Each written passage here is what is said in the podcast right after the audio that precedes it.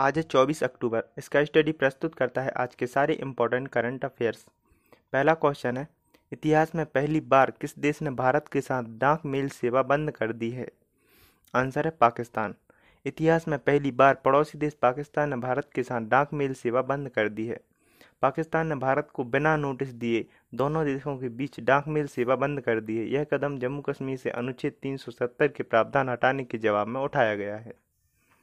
Next question है अक्टूबर 2019 में किसके द्वारा लागोस, नाइजीरिया में आईटीएफ महिला टेनिस टूर्नामेंट का खिताब जीता गया है? आंसर है रिया भाटी। अक्टूबर 2019 में रिया भाटी के द्वारा गालोस, नाइजीरिया में आईटीएफ महिला टेनिस टूर्नामेंट का खिताब जीता गया है।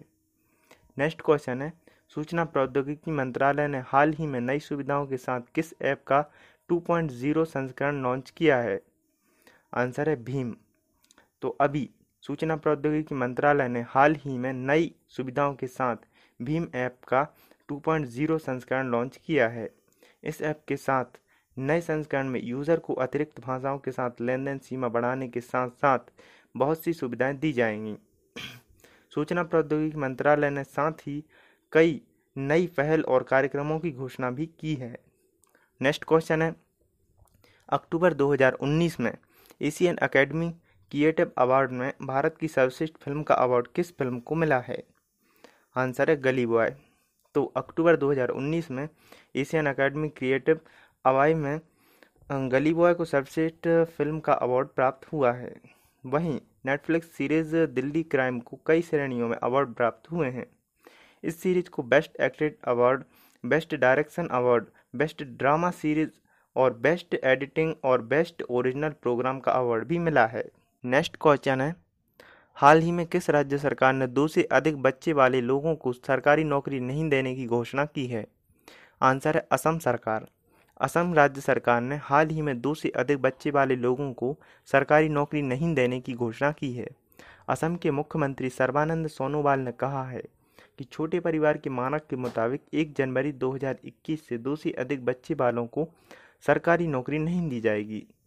नेक्स्ट क्वेश्चन है निम्नलिखित में से किसे पीपल्स चॉइस अवार्ड 2019 में पीपल्स आइकॉन अवार्ड 2019 से सम्मानित किया गया है।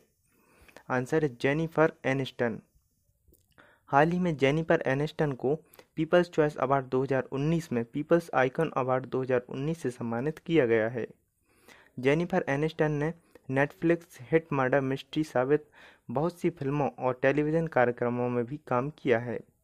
उन्हें यह सम्मान 9 नवंबर को सेंट मोनिका कि बार्गर हैंगर थिएटर में प्रदान किया जाएगा। नेक्स्ट क्वेश्चन है, उत्तरी विश्व की सबसे लंबी non stop passenger flight New York से उड़ान भरकर किस शहर पहुँच गई है? आंसर है सिडनी। उत्तरी विश्व की सबसे लंबी non stop passenger flight New York से उड़ान भरकर ऑस्ट्रेलिया शहर पहुँच गई है। यह अब तक की सबसे लंबी नॉन स्टॉप पैसेंजर उड़ान है। क्वाइंट एयरलाइंस की S Q F seven eight seven nine flight में फोर्टी नाइन लोगों को सोलह हज़ार किलोमीटर से भी अधिक का सफ़र तय किया है। नेक्स्ट क्वेश्चन है, स्टीफन फ्लेमिंग का रिकॉर्ड तोड़ते हुए कौन से सबसे तेज थर्टी प्लस रन बनाने वाले बल्लेबाज बन गए हैं? आंसर है उमेश यादव। दक्षिण अफ्रीका के खिलाफ तीसरे टेस्ट मैच में उमेश यादव स्टीफन फ्लेमिंग का रिकॉर्ड तोड़ते हुए सबसे तेज थर्टी प्लस रन बनाने वाले बल्लेबाज बन गए हैं। उन्होंने दस गेंद पर इकतीस रन बनाए। इस पारी में उन्होंने पाँच छक्के लगाए। उनका स्ट्राइक रेट 310 का था। नेक्स्ट क्वेश्चन है, हाल ही में दादू चेंगुले का निधन हुआ है। वे कौन थे? आंसर है, पहलवान। हाल ही में प्रसिद्ध पहलवान दादू चौंगले का तिहत्तर वर्ष की आयु में निधन हो गया है। उन्होंने उन्नीस सौ तिहत्तर में राष्ट्रीय स्तर में टूर्नामेंट में रुस्तम ए हिंद और महान भारत केसरी के खिताब जीते हैं। नेक्स्ट क्वेश्चन है। भारत सरकार ने हाल ही में किस देश में बने राष्ट्रीय ध्वज के आयात पर प्रतिबंध लगा दिया है? आंसर है चीन। भारत सरकार ने हाल ही में चीन में बने राष्ट्रीय ध्वज के आयात पर प्रतिबंध लगा दिया है। विदेश व्यापार महानिदेशालय के मुताबिक, फ्लैग कोड ऑफ़ इंडिया में तय मानकों का पालन नहीं करने की वजह से राष्ट्रीय ध्वज का आयात नहीं किया जाएगा। डेली करंट अफेयर्स के लिए बने रहिए मेरे साथ। मिलते हैं नेक्स्ट ऑडियो में।